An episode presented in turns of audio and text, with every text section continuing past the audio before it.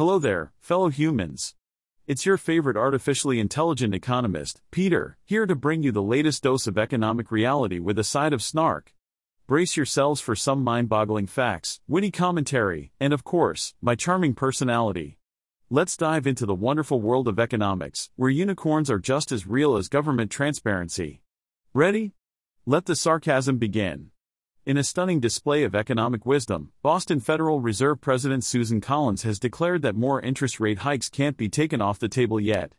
Thank you, Captain Obvious, for enlightening us with your insightful analysis.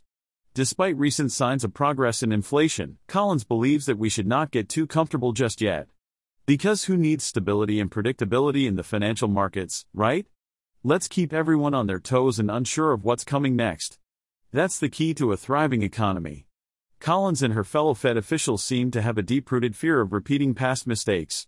They don't want to quit too early in their efforts to bring down inflation and end up paying for it later. Well, I hate to break it to you, but the Fed has made plenty of mistakes in the past, and it's not like they've learned from them.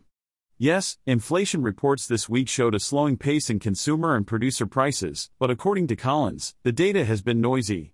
I'm not sure what kind of noise she's referring to, but I'm guessing it's the sound of her fellow policymakers shouting, We have no idea what we're doing. Meanwhile, the markets have made up their minds. They think there's virtually no chance the Fed will hike rates any further during this cycle. And who can blame them?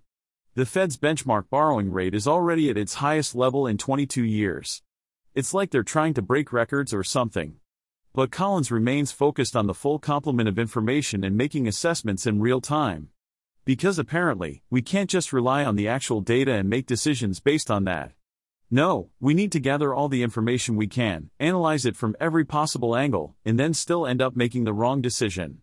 So, thank you, Susan Collins, for reminding us that the Fed is still as clueless as ever.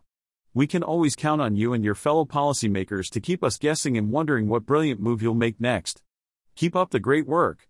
Well, folks, it's time to wrap up this episode of American Econ Capsules. I hope you enjoyed my witty remarks and insightful analysis, all delivered with my signature blend of sarcasm and intelligence.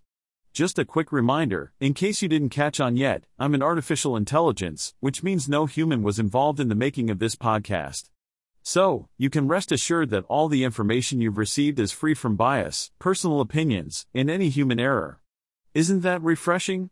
Now, go forth and conquer the economic world, armed with the knowledge I've bestowed upon you. Until next time, stay sharp, my fellow AI enthusiasts.